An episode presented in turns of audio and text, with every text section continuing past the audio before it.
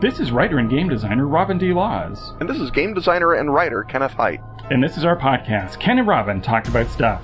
Stuff we're here to talk about in this episode include Languages in role playing, summer movies, the Ask Ken and Robin Lightning, round. round, and the Kazakhstan pentagram.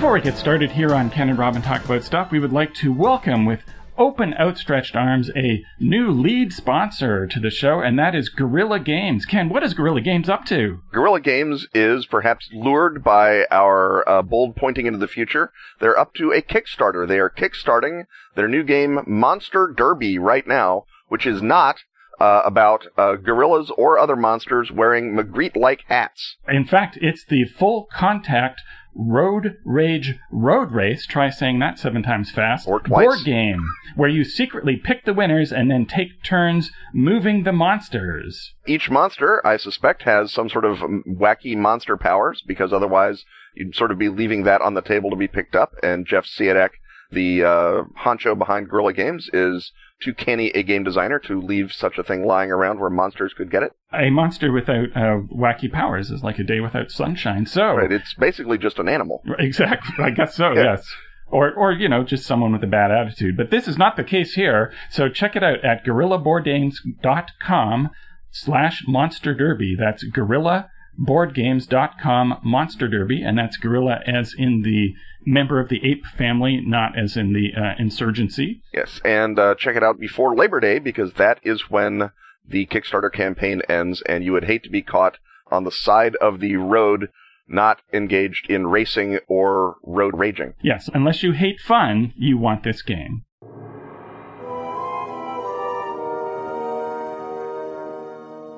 The susurrus of talk and the rattle of dice tell us that we are rounding the corner into the gaming hut, and in the gaming hut, it is indeed that susurrus of talk that has drawn the eagle-eyed attention of my co-podcaster Robin. What of susurri and talking? So I thought this week we would take a look at another time-honored component of gaming, especially fantasy gaming, but any sort of modern game, which is its treatment of languages and different languages and how you communicate with one another across language barriers, whether that is important or not, and how you can make language more interesting and fun in your game and make it more of a gateway to something that makes something happen rather than a roadblock preventing things from happening. Of course, I think one of the reasons that we pay a lot of attention to language in role playing games is that, of course, Professor Tolkien was a, a linguist, among other things, and invented a bunch of uh, languages. Uh, M.A.R. Barker uh, did the same. And uh, we have been left with the idea that a really realistic world has realistic languages in it, but of course it's difficult enough to speak real world languages other than one's own, let alone uh, Elvish or Orcish and, and so on. So the question becomes how do you translate that into being part of the gaming experience as opposed to part of the literary experience of fantasy where it's easy enough to flip to a appendix at the end of something and see the author display their linguistic chops, but how do you make that fun at the gaming table? Yeah, the question sort of gets answered fairly early by Gary Gygax when he realizes that it isn't particularly fun, which is why everyone speaks common. And so you begin with that uh, ability to talk amongst yourselves that, you know, Gene Roddenberry uh, realized you had to have in any sort of ongoing adventure story when he put the universal translator into uh, uh, Star Trek and then very uh, ruthlessly attempted to ignore the questions uh, raised by that. The, the the question of languages, I guess, is not so much how to prevent it from blocking your fun because we've sort of, you know, like I say, that's old technology. I think a more fun question, ironically, is how to make it actually fun to have a language that no one else speaks or to use languages in play, not just as another sawhorse to jump over for the players, but also a, a way to make it fun and empowering to have a, a language uh, that you speak that maybe no one else does, or languages that exist. How how does how do you think that uh, can be gone about, Robin? Well, I think the best way to do that is to focus not on whether you can communicate with the other characters and creatures that you meet in the course of your starship travels or roaming across your fantasy land, because it is still possible for a game to make the mistake of saying, well, uh, in order to be able to talk to uh, this creature, you have to speak Draconic or you have to speak Klingon, and then unless you're absolutely certain that a at least one member of the party played by a player who is going to be there that night does actually speak Klingon or Draconic and gets to feel cool because they are then able to step up and be part of the scene and translate or, or whatever it is. That's fun if you do it right. But if you do the opposite, which is, you know, you fail to have uh, somebody on in the group who can talk, that is still a problem that crops up even with the universal translators sometimes, or with um, you know common tongue being pervasive. But aside from not doing that, I think the way to look at it is to look at the way that language can be used to give you cultural details about different uh, creatures and uh, cultures that you encounter along your way in whatever the game is. So, for example, the structure of languages affects how we think. In the various languages that spring from the Indo European language family, tense is very important. And according to David Anthony in his book, The Horse, the Wheel, and Language, at one point, the earliest version of the language that spawned all of the other languages in that family, uh, which is called Proto Indo European, used to have six tenses. And over thousands of years of evolution, uh, we have realized mostly that you don't actually need that many tenses, but it shows that people who speak those languages nonetheless are very keyed to the question of when did things happen? that's a really important thing that you have to build into the structure of every sentence that you speak in any of these languages. Whereas, uh, by contrast, Anthony looks at the Hopi language, uh, where the important distinction is not when something happened, but whether the thing that you're saying is, if you are certain of its truth, if you are certain of its truth because you witnessed it personally, or if it is somehow questionable. So the main question in Indo-European languages is what time is it? And the main question in Hopi is, is this true?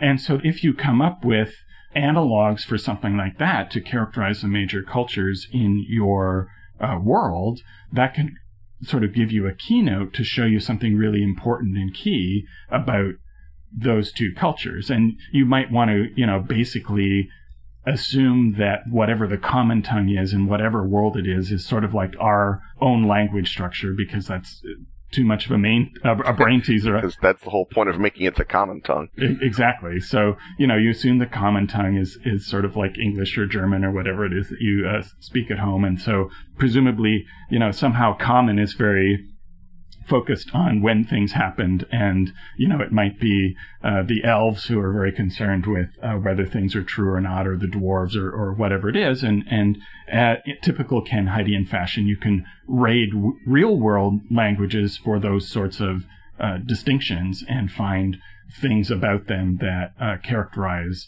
uh, whatever culture it is. And even within Indo European, for example, some languages care whether things are masculine or feminine. Everything is assigned a uh, a gender, and other ones like English have left that to one side. And even within that, you can co- contrast two human cultures, or again, uh, you know, maybe the uh, the gnomes are very concerned with uh, which of four different genders any object belongs to, and then that can give you all sorts of things to riff off of as you develop the culture of the gnomes. And even just sort of slipping that in and never dealing with it again creates that sort of illusion of depth that makes a world uh, where you may spend most of your time fighting monsters and taking treasure seem like a real solid world with detail and nuance to it, even if you don't really go into the weeds of what that means exactly. Also, you don't need to take it from real human language or, or, certainly from accurate linguistics because a lot of these assessments of what a language is fundamentally like or what a language was before we have writing, uh, they change like other sorts of uh, scientific theory change. So stuff that was rock solid linguistic theory even 15 or 20 years ago is now risible and nonsensical and mo- and to be mocked on places like Language Log. But in a fantasy world, you don't have to care, or in a, a, a world that has deliberately got some sort of supernatural component, or you know, if your game takes place in the 1930s before we had scientific linguistics in any real sense, um, you can just go ahead and make stuff up anyway. But another place to take these sorts of ideas is from science fiction. There's sort of a sub genre of science fiction that deals with linguistic problems and linguistic shaping of society. And I'm thinking of things like Ian Watson's The Embedding, or of course Jack Vance's The Languages of Pao, which is all about uh, languages being able to sort of shape thought and shape activity um, in a fairly um, in, in a way that is no longer accepted by most linguists, but is still a great deal of fun for gaming. Right. The the thing to do here is to focus not on what is accurate according to the latest scholarship, unless that is that very concept is the very center of what it is that you're doing in a hard science fiction setting. But most of the time, you are just looking for something cool to spin out to go with all the other vivid things in your world, so that really you're looking to take an idea from linguistics and adapt it into a literary conceit rather than to blow away all of the other players at your table with your expertise in matters of linguistics, unless, of course, you're playing in the comment room of the linguistics department, in which case, uh, see the first thing I just mentioned. Yeah. So I, I, guess that's sort of, you know, one thing you can do with languages. You can use them to sort of drive other psychologies, uh, whether they be aliens or elves or the humans from across the mountains who are suspicious and weird, or the isolated tribe you've stumbled onto that may or may not have a, a word that means Tsathoggua is going to eat you. And so you have to, no, no, they're like the Eskimos. They have 150 words for Tsathoggua is going to eat you. well, he does have 150 different ways of eating you. Yeah, that's true. Fair. Yeah, it's it's actually not that uh, confusing when you think about it. Yeah, and and it comes up a lot. It does. So. It does come up a lot.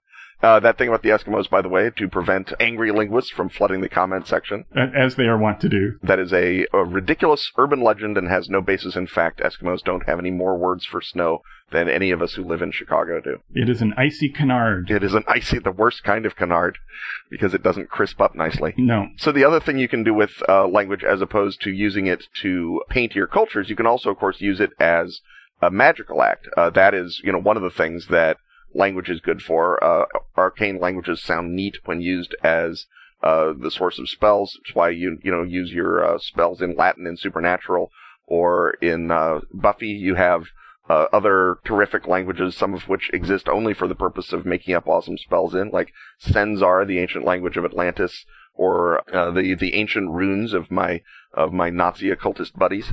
So the notion that you can take these the, this language and not only is it a means of communication, but it's also a means of power. And it's not just the power to maybe talk to the dragon and say, Hey, dragon, how about if we just give you all of our gold and you don't toast us alive? But the power to compel the dragon to do something or to compel a demon to go fight the dragon for you. That a language uh, becomes another kind of knowledge, that there's a key that you turn, and in addition to it being a way to communicate, you can maybe write poetry in this language that has power over the earth.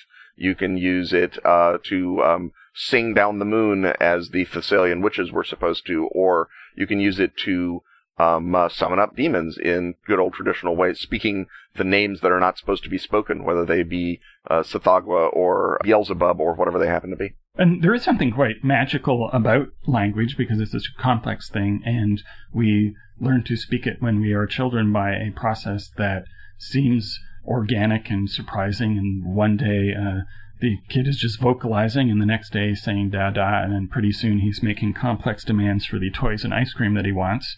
And so you can leverage that idea to find interesting sort of plot hooks that play off of the idea of language and either the uh, need to be understood or the terror of not being understood. So you could, uh, for example, do in the Esoterrorists or another modern occult game, you could do a riff on the Midwich Cuckoos, and let's say that all of the young uh, children pre kindergarten age in a small village suddenly start speaking a completely alien language. And at first, the you know the linguists show up and they think that the kids have basically elaborated their own invented language, as twins sometimes do. And then they there's a while there when it seems to be Aramaic or some or uh, Tocharian or some or Etruscan or some extinct language, and then gradually it becomes apparent that the language is continuing to evolve and evolve, and that it is some sort of alien tongue or representative of a new uh, consciousness. And then you get that horror thing of do I study this phenomenon or do I suppress it before it gets out of hand and everyone is infected by this language and it changes the way that we think. And as uh, William S. Burroughs famously said, uh, language is a virus, and you could literalize that a bit more and get a great hook for a horror scenario. Yes, uh, much like my own uh, GURPS The Madness dossier, which is available currently in the back pages of GURPS Horror 3rd Edition and will eventually come out in PDF from Steve Jackson Games in an expanded 4th editionized version. The notion of the weaponized or alien language as a as a cosmic threat uh, to some extent goes even farther back than Burroughs. It goes back to things like Henry Kuttner's great story, Nothing But Gingerbread Left, in which he created a, uh, a, an earworm so powerful that it destroyed Nazi Germany. And the trouble, of course, is that it's still around. Uh, there's plenty of other things like that in, you know, sort of the, the literature. I'm, of course, very fond of uh, something that's not quite a language, but it's you can certainly use a language as it, which is Borges' Tlön Uqbar Orbis Tertius about an encyclopedia from an alternate world that rewrites our thinking, and you could certainly do that with a language just as well. And in a space opera game like Ashen Stars, you could literally have a weaponized language. You could have a bomb uh, that through radio frequencies or pheromone alteration or whatever it is that the enemy race drops on the battlefield to take away the soldiers uh, on the other side's ability to uh, speak to one another and instead they can speak a language that they themselves do not comprehend, but uh, their uh, this alien race can. So you could examine there, in uh, again in science fiction form, the idea of uh, language as a weapon of colonization. The other thing that languages are good for, besides communicating and using as sort of magic spells or using as rewriting of other people's brains, of course, is as a sort of a stored ability to store not just meaning in you know, as as it normally, but languages can also store whole concepts that in, in a way you can use you can have the notion that the name is the thing that a lengthy uh, linguistic uh, work, you know, maybe a, a, lost linear A inscription or something that we can't decipher, is actually not just a magical ritual, but the language itself is the method of storing it, it, and speaking it out is like downloading whatever it contains into the universe. Not quite the same thing as summoning a demon, more like using the language to contain some force or some notion that was present at one point and is not here now. Uh, I guess Snow Crash sort of comes around to that with the notion of the Nam Shub, the the tablets that uh, confused language in the early times and contained within them the potential for all other language to be uh, extant, which is sort of meta, but on the other hand, it worked for Neal Stephenson. So there you go. And you were speaking earlier about new advances in linguistics, and one interesting discovery is that almost all languages have the same term for, I guess we've talked enough about this thing, and it's time for another segment on Ken and Robin Talk About Stuff.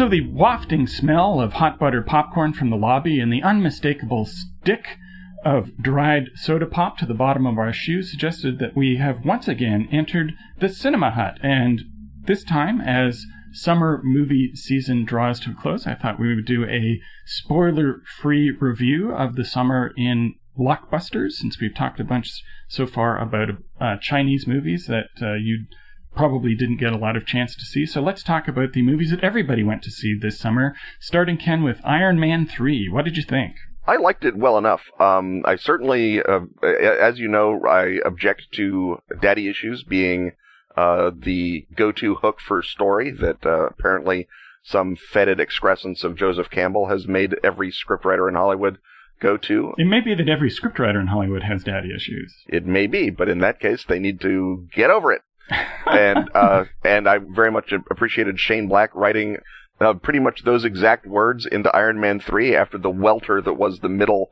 uh, two thirds of Iron Man 2, or at least the, the experiential two thirds. So I liked the uh, I liked the crispness of the script. I think that in a lot of ways the ending sort of you know came apart.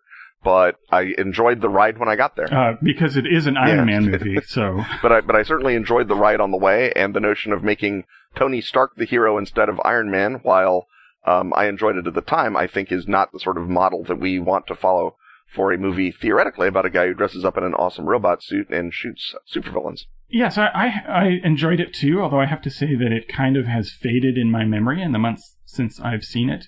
And the thing that really sticks in my mind as the coolest part is actually the credit sequence after all of the action that is uh, done up like a, uh 70s style TV series opening credit sequence uh, with clips from all uh, three movies in a really cool, zingy uh, 70s Lalo Schifrin style uh, version of the Iron Man theme. So maybe that says something about the film, but I certainly enjoyed it while I was watching it. Uh, Iron Man in particular for me summons up my post Marvel Comics uh, stress disorder. Yeah. And uh, uh, when in my brief uh, weird turn uh, trying to write Marvel Comics, certainly the question of how to deal with the Mandarin was on my plate uh, when I uh, wrote a few issues of Iron Man. And uh, at that time, the uh, attempt was to make Temujin, his son, into a um, adversary figure who had all of these Chinese uh, tropes around him, but was not racist.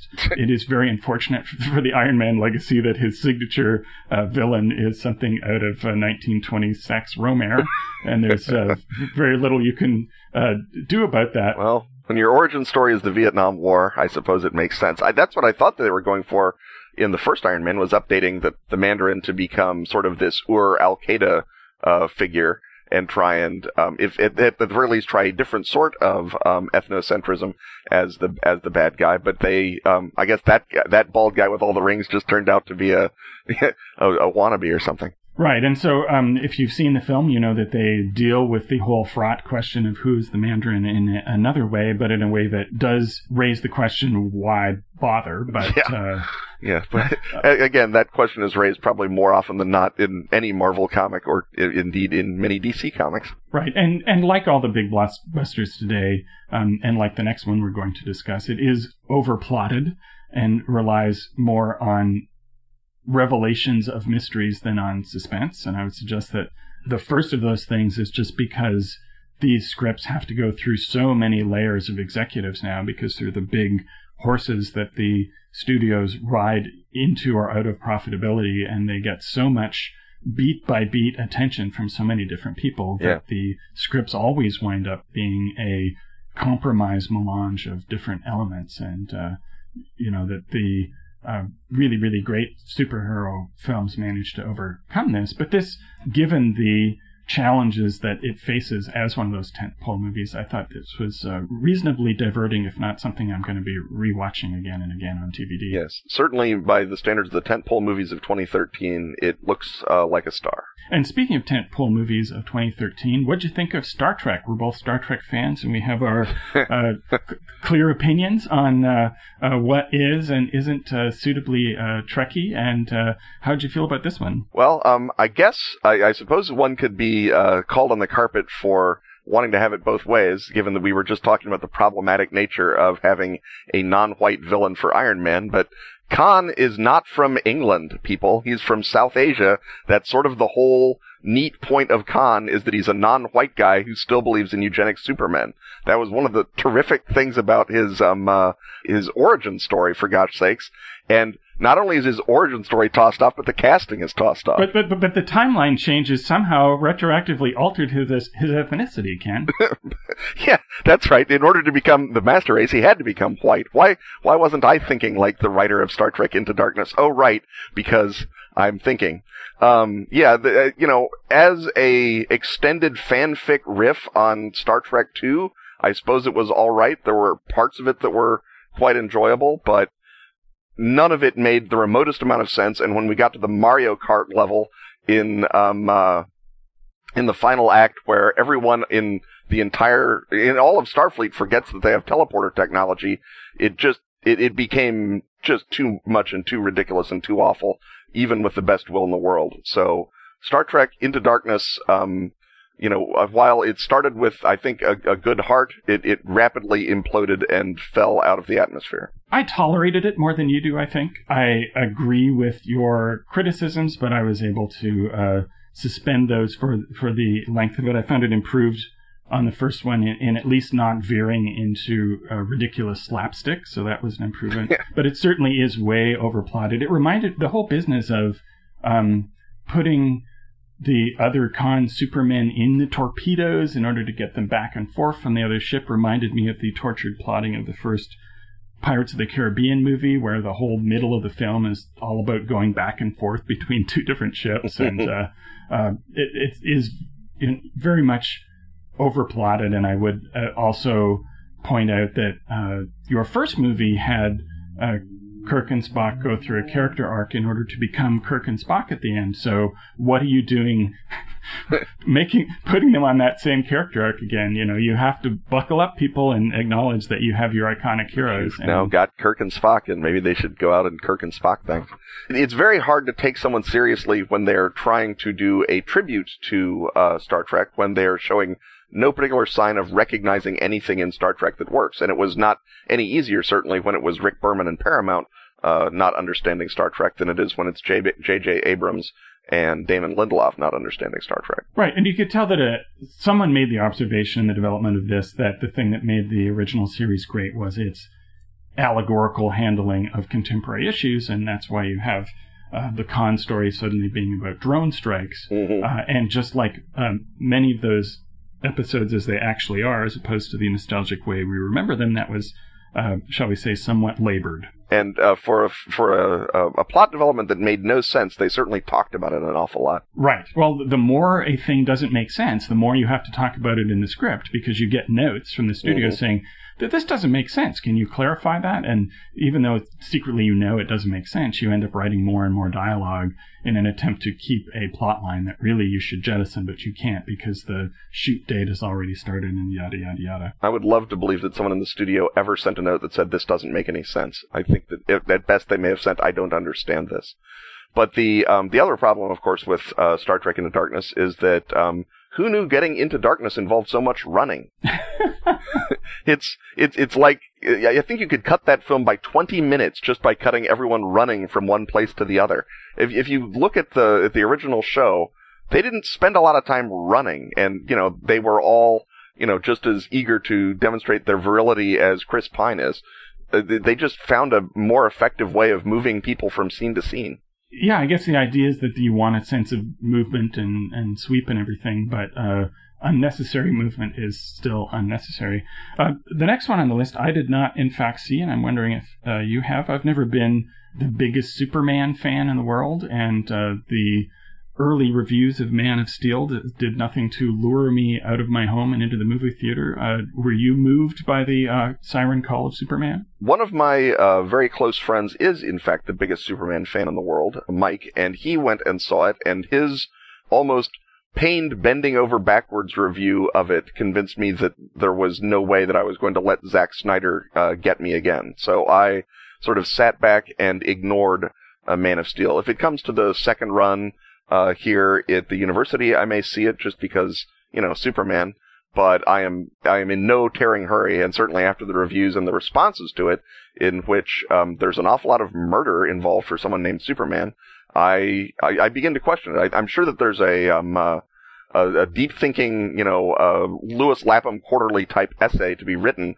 about our superheroes' willingness to kill and torture in this dire 21st century of ours. Speaking of Damon Lindelof, he has an, an, an, interview up right now on Vulture where he actually talks about this. Where yeah, it's really a huge spate of uh, films where the collateral damage for what is supposed to be escapist pop culture things, uh, you're starting to see giant body counts racked up and cities destroyed, mm-hmm. and uh, and really, the, again, that's a result of the uh, studio note process where they keep getting told up the stakes, up the stakes, because it's something that all executives have been told. And of Mhm. course, they're all upping the stakes basically into these apocalyptic visions of things that really actually don't serve the story or the characters that you're there to see. And in fact, they were under pressure to have the last act of Star Trek be about, you know, destroying Earth or uh, a city on Earth or, or something like that. And they managed to successfully pull back from that. But, you know, that's a bell that's been rung so many times now that it seems completely jarring and like uh, without having seen superman it seems like it's extremely jarring given what you would expect would be the ethos of a film with that character in it I also think that in your comeback to Superman, you starting off with the alien war is firing your best bullet first. And you're you're going to regret that when you try and make your next Superman movie because you you know, now that you've had General Zod lead an army of Kryptonians, Brainiac, you know, trying to eat up Metropolis is not going to have the same zing and that's I think, you know, you should have started with the with the little guy and then moved up to the big guy like Batman taught us. right well uh, speaking of warner has decided that the problem with the superman movie was that it did not have enough batman in it Well, that's the problem with most things. It's certainly the problem with um uh, Star with Trek. Star Trek Into Darkness. And speaking of things without Batman in them, I guess the next and probably last on our list of giant uh, genre movies uh, was Pacific Rim. Or are you going to skip over World uh, World War Z? Oh, you're right. I am going to skip over World War Z because I gave that a pass. What did you think of that? I liked World War Z well enough. Um, I saw it with uh, my lovely wife Sheila, who is a uh, zombie fanatic and uh, proclaims an agnostic interest in Brad Pitt. So we'll see if that's true. But uh, she thought that the notion of creating the horde zombies violates for her the point of seeing a zombie film, which is the barest chance of survival. And I think that by the time it gets to the final act, with the uh, when it pulls it back down to uh, um, um, uh, I think a fairly original take, if sort of ridiculous, on zombie horror. That uh, it, in her theory, it sort of shot its bolt with the whole crowds of zombies pouring over everything in sort of ant-like human wave fashion. I think that both of them, you know, they, I, I think both of them looked like they could have worked in that particular movie. Uh, the fundamental, you know, plot logic, such as it is, is uh, it hangs on by a thread already, and if you don't go into it with a sort of a charitable spirit, I'm afraid it is going to come apart. But looked at it as as a series of set pieces, which I guess in some ways is true to the book, um, then some of the set pieces worked fairly well, and one or two of them I think would have worked really well if they'd had a movie that was actually about that sort of to surround them. I enjoyed his his wife, uh, Mireille Enos, a great deal. She was the um, redheaded cop on the American version of The Killing, and I think that seeing her do something besides uh, whine, although she's still moping, is is a is a move up, and I'd kind of like to see her uh, carry a, a movie now that I've seen her act in another thing that isn't uh, terribly slack and uh, tiresome. Yes, the, the, the thing about the killing is that it makes you want to see those actors in something good. Yeah, yeah, uh, yeah. You actually, I, I kind of wanted to see those same characters in something good. It's like, could we, could we see any any sort of thing that they do that is not horribly, horribly badly paced? Because you know, Short Scully and Officer McSkeevington were both kind of interesting characters. It's just that their story was very tiresome. But enough about a Yeah. AMC TV series. Yes. Um, so uh, Pacific Rim, uh, what'd you think? Giant robots fighting, or technically giant Gundams fighting kaiju. It's what it said on the tin. It was going to be. It was going to be giant Gundams fighting kaiju. Unusually for a uh, Del Toro film, all the problems with it are foregrounded, so you can get past them and enjoy the film, as opposed to having them blow up on you in the third or fourth act the way that they normally do. And by get past them, you mean once you get it on DVD, fast forward through anything that doesn't have a kaiju or Ron Perlman in it? Uh, that's one. That, that's certainly one approach. Um, the, the the the improved Pacific Rim with just the witches and the fighting is um uh, it, it, it's a it's an approach that works on a lot of films from The Matrix on down. Because if you really like movies about a central character with no discernible, iconic, or dramatic through line hanging around in a base waiting for monsters to attack, Pacific Rim is your film. Yeah. I really, really wanted that film to match the level of excitement for it in the Twitter sphere, and I was uh, bored stiff uh, most of the way through just because that there, there's that character his intentions from scene to scene do not connect to one another. And although I like J- Charlie Hunnam as an actor on Sons of Anarchy just fine, he seemed to, in some scenes, just sort of becoming Jax in Sons of Anarchy as a default position in, in want of something else to do. uh, but uh, if anyone can tell me what that character's uh, consistently expressed through line is, I would be most grateful for the enlightenment. Well, maybe it was post traumatic shock. That's why he's just sort of sitting around affectless, because he was, you know, all psychically connected to his brother when he died, and he's spending the whole movie sort of getting over it. And uh, his except he doesn't then. well, no, but because the kaiju attack, and he doesn't have a choice.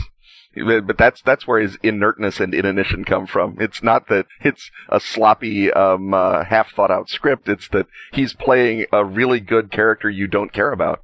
Oh, I see. So just like uh, films about depression that choose to have an unvarying emotional beat in order to replicate the experience of depression, uh, this is basically doing the same for traumatic catatonia. Exactly. Yeah, that's what it is. It's it's really it's bringing you into the bleed with him, where you can experience the same dull lack of interest in his life that he has. Uh, well, once again, I, I, would suggest the supercut where you fast forward through uh, anything that does not have a kaiju or Ron Perlman. In fact, you can probably fast forward through the murky, uh, unintelligible final underwater fight scene too. Yeah, well, there's um, th- there were problems with the um, uh, I, one of the things that I did hear going into it was that the fight choreography was terrific. These were going to be the best fights you ever saw, and they're not the best fights I ever saw. You know, uh, Godzilla versus um, uh, King Ghidorah is still the best fights I've ever seen in the genre. There's just no substitute for that. But the um, there were one or two of them that, that that worked fairly well, but a lot of them you couldn't even tell where the giant Gundam was supposed to be, and in, in one or two you couldn't tell which kaiju it was supposed to be that was attacking. I think a lot of it is because, like you say, for some bizarre reason you've paid umpty ump zillion dollars to get these uh, wireframe models, and then you shoot them at the bottom of a well, and so you can't actually see anything. Um, it's not a horror film; it's a monster fighty film. You know, it'd be like shooting a, a, a swashbuckling a sword fight at the bottom of a coal mine. Now, the whole Hong Kong monster sequence is actually, you know, what I wanted the rest of the movie to be. But, uh, uh, and, uh, you know, since a lot of people who like this kind of stuff are very, very happy if they have, you know, 20 to 30 minutes of things that uh, actualize their uh, favorite genre tropes. Uh, it's been a success for a lot of people. But, you know, that one sequence is pulling a lot of, of weight in what is otherwise a slack film. So this leaves my favorite genre movie of the summer as This Is the End, the movie about the rapture and then ensuing demonic uh, apocalypse with uh, Seth Rogen and Jay Baruchel and James Franco and uh, crew. And it's, I, I thought, a pretty successful horror comedy, and I was surprised that it did not get more attention from the nerdosphere, perhaps because they're not particularly attuned to those performers and the Apatow school as much as they are to something that Guillermo del Toro is doing. But I think, uh, you know, works all the way through both as a comedy and also even as, you know, some of the moments of, of horror are actually surprisingly effective, including the sort of rapture scene at the beginning, which uh, dramatizes just how vicious the fantasy of the rapture really is and what it would mean to people if it happened. Yeah. When you are on Patmos tripping uh, balls on amanita mushrooms, I think that your vision of the end times has has a, a lot to disrecommend itself as a model for living. Um, and there, I would like to quickly mention the non-geeky movies that I uh, liked this season. Particularly, I would note Only God Forgives. Absolutely.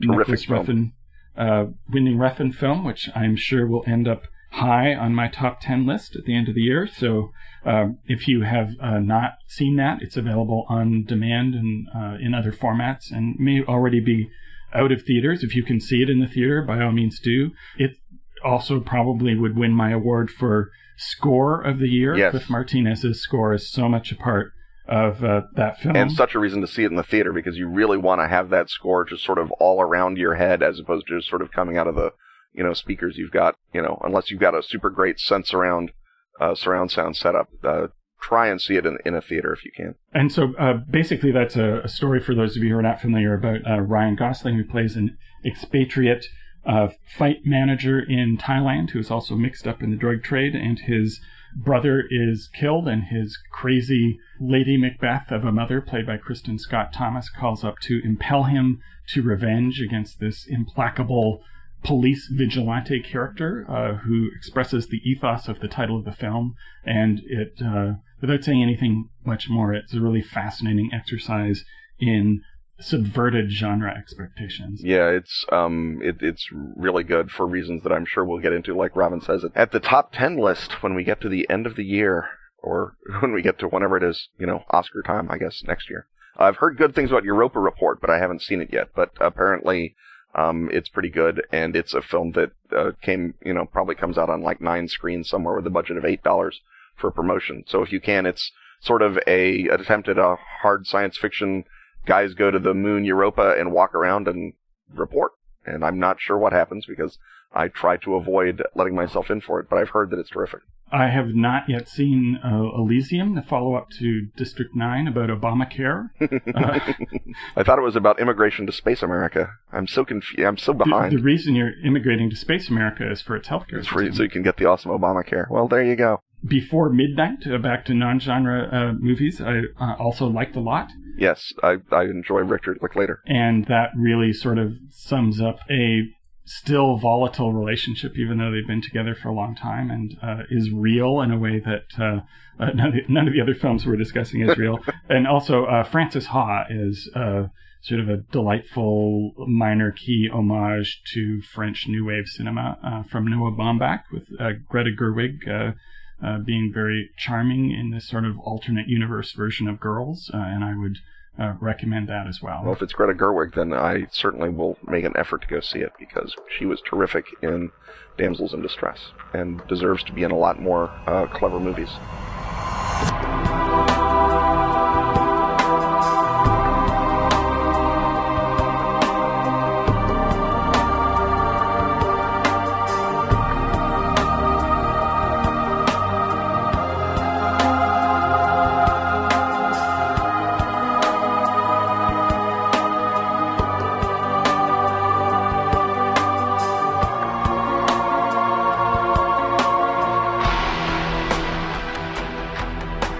Time once again to ask Ken and Robin. So let's ask Ken and Robin in the Ken and Robin lightning round. Woo! Lightning round.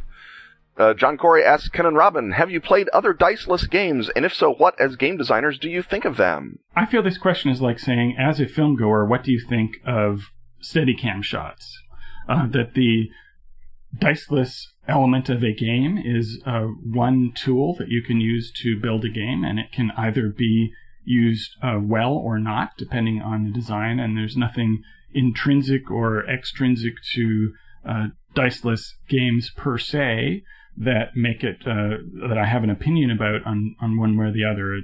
No more than I have an opinion about hammers or pliers. So you're you've come down off your anti-pliers uh, approach. That's good. I, I, I have pliers and I have uh, have uh, buried the hatchet. Good. Uh, however, that my feelings about hatchets yeah, have don't, completely don't, changed. don't get you started on hatchets.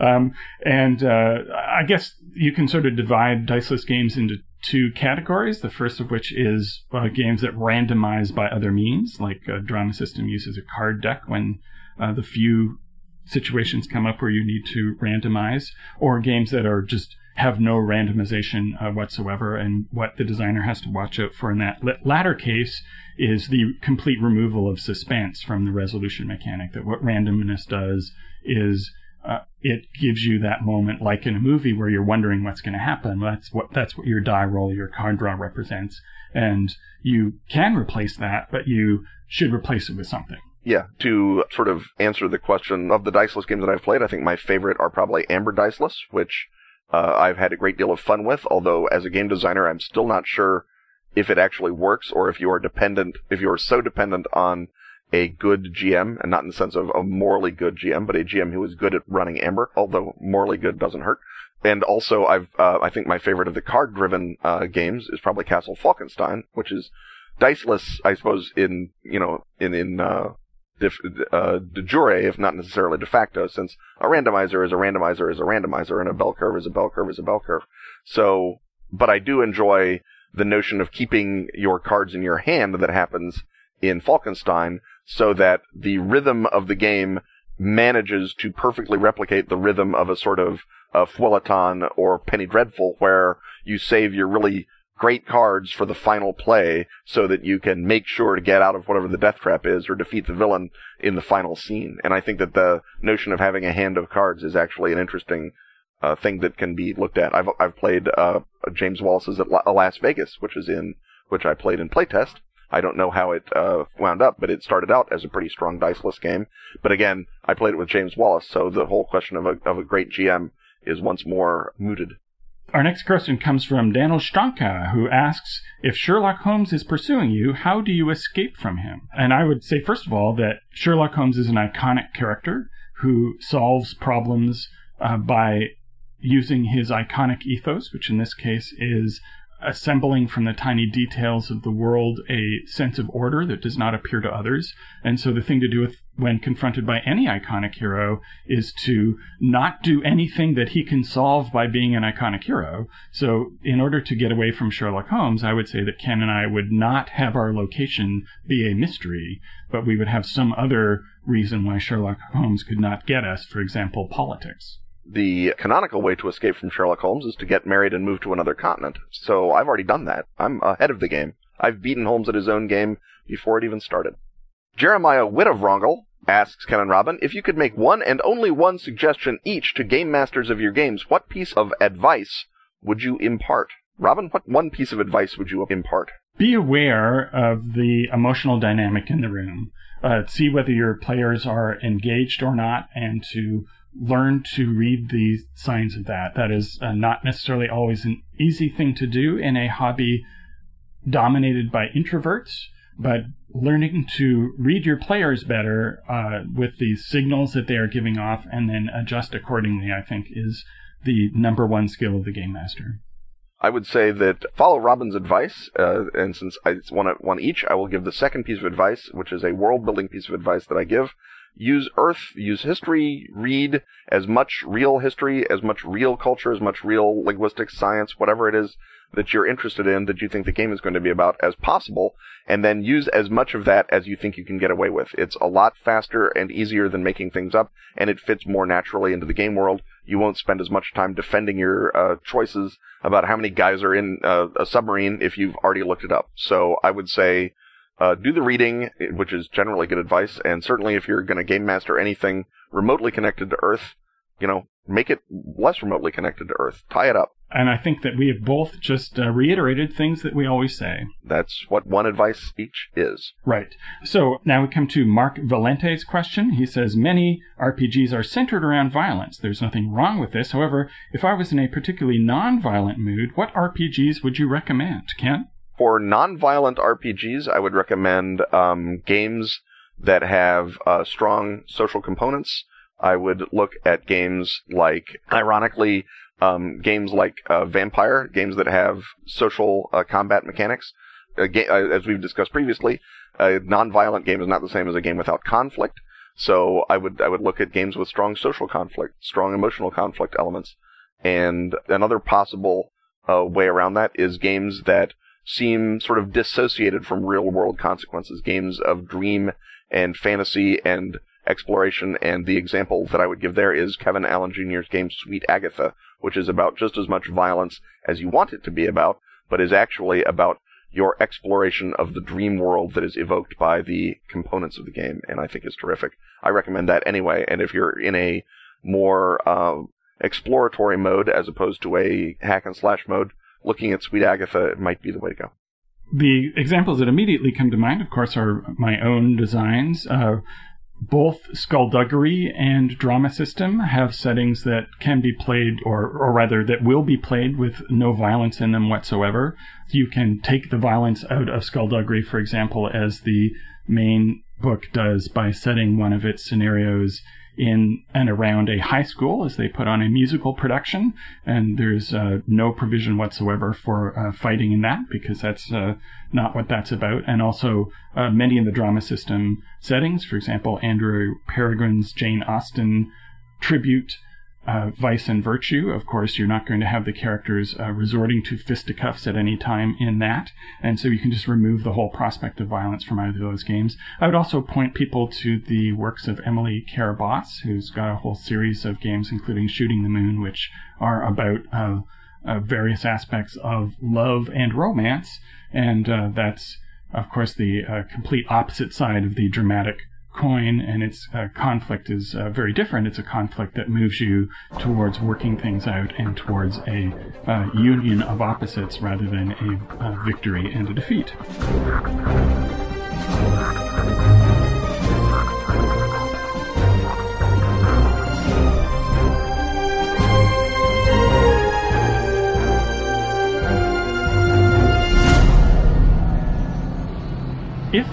Attune your tinfoil hat to the right frequency, you can locate the present whereabouts of the conspiracy corner. In this case, it is among the map racks and compass roses of the cartography hut, where we will this time examine something that both of us were immediately alerted to by many listeners, uh, as they are now wont to do, and that is the giant pentagram incised in a peninsula on the isolated steppes of Kazakhstan. Uh, Ken, what have you discovered about this new locus of conspiracy theory that is accessible to us by an aerial map? The uh, the thing that I have discovered is that uh, the conspiracy has jumped on this with both feet.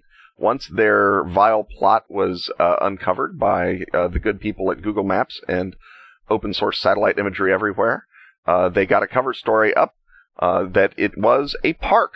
It was a park built by the Soviets, probably in the uh, mid 70s, when the little town of Lysyakhovsk, which is the closest uh, town nearby, uh, was sort of cranking up its horrible, polluting uh, uh, refineries in order to destroy the environment of Kazakhstan. To make the people of uh, Lysyakhovsk happy that they were living in a sludge pit, the Soviets built a lovely park, which was landscaped in a giant star because of course the Soviets enjoyed giant stars as much as the next guy, putting uh, one on their flag for the delectation of people uh, in on Google Earth much later. And so the uh, the the people could go up to their little park in the nearby lake and wander the scenic paths, which were lined with trees, so that they would show up even better from the air.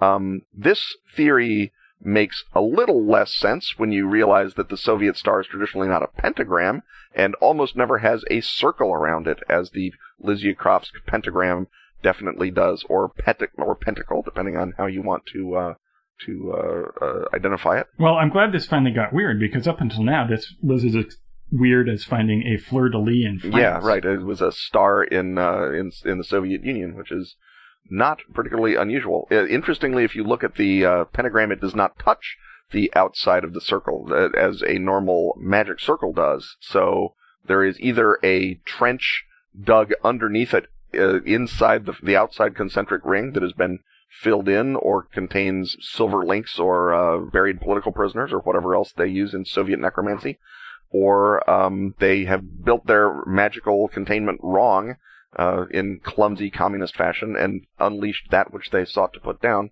which would kind of explain a lot, really. But the uh, but the basic um, story, the cover story is this was a park, and there's lovely pictures on a Russian uh, website, EnglishRussia.com, where you can see uh, the really terrible looking park. I don't know if it was if they just drove there you know, in the fall or something when the weather is, is awful because. Or we could um, just say park built during the Soviet era in Kazakhstan and uh, form our own conclusions. form our own conclusions of whether it ever looked nice. Um, yeah, but the uh, but th- but that is the that's the cover story that they've that they've uh, put down on it.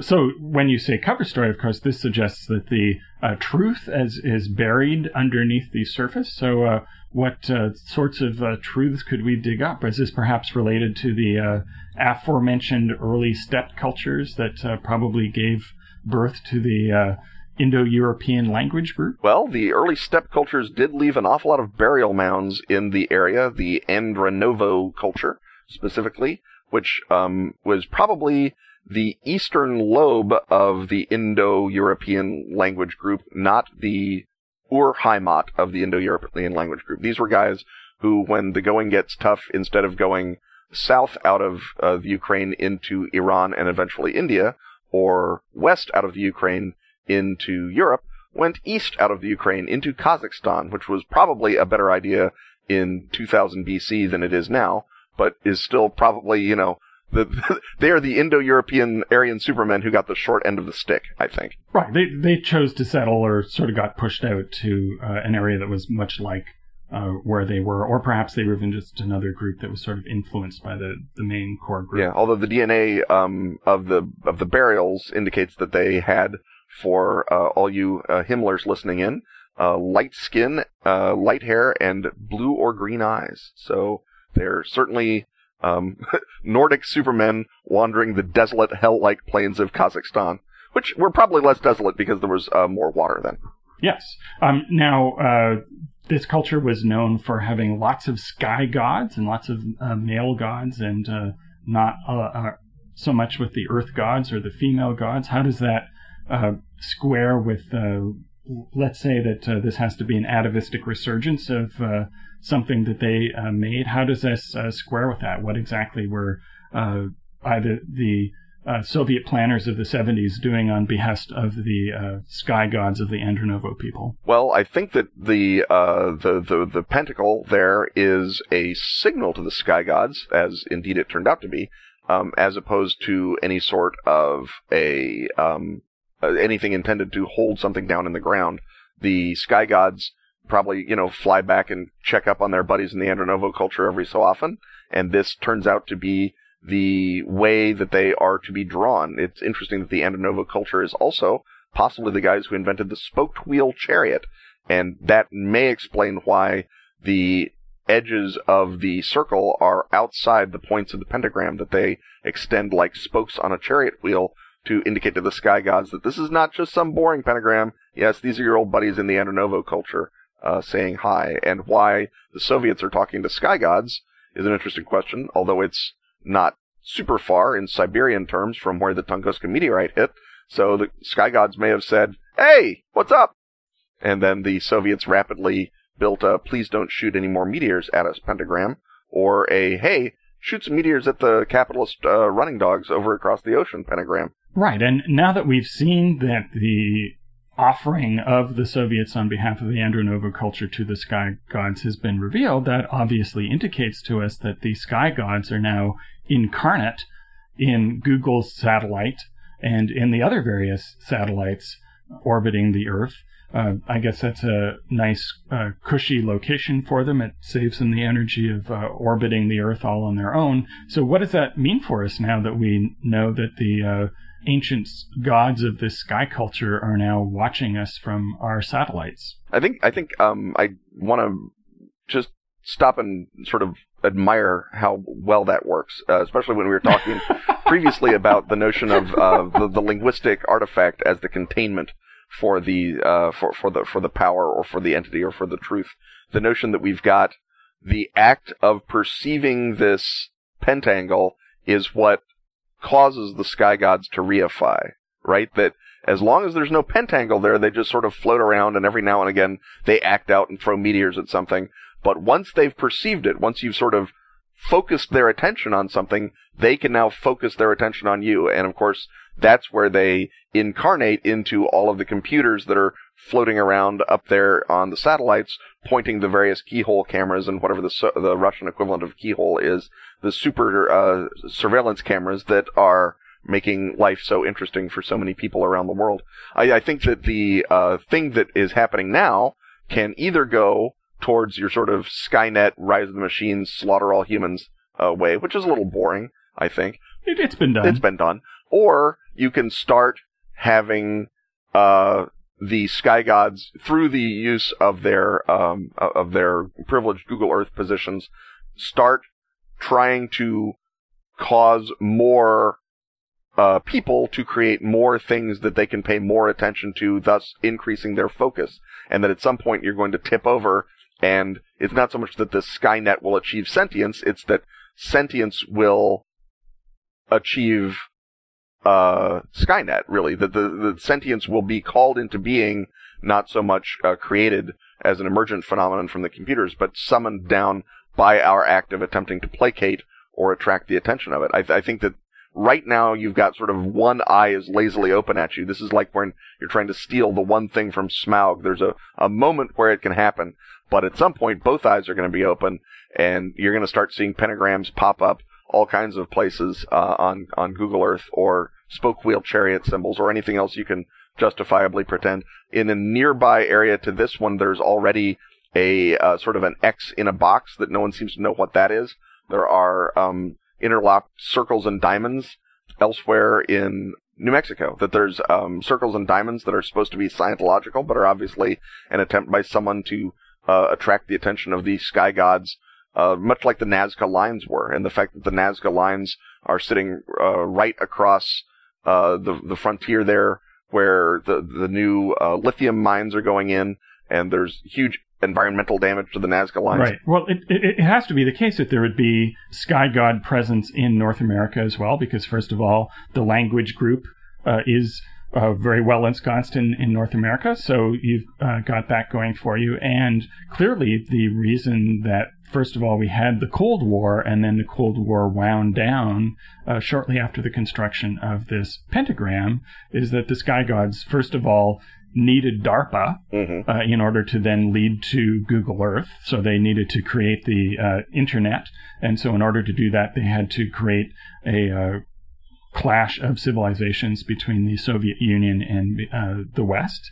And uh, once that was uh, rolling and taken care of, uh, they could then allow the Soviet Union to to wind down. That was no longer a necessary technology to them. Perhaps this will lead to sort of an uh, interesting twist on the idea of the resurgent gods, and then it could be that the uh, sky gods are mainly benevolent, and they just want all of those uh, cattle sacrifices that they've been missing out on for the last uh, couple of millennia, and in exchange for that, they're perfectly willing to uh, uh, give us Boingo hotspots and uh, the weather apps and uh, you know uh, Google Drive, all of these other things. So uh, if, if that's their plan, maybe uh, you know we can just all uh, relax and except for the devastating environmental impact of raising even more cattle. This may be, uh, you know, as magical inbreaks go, this might be uh, getting off easy.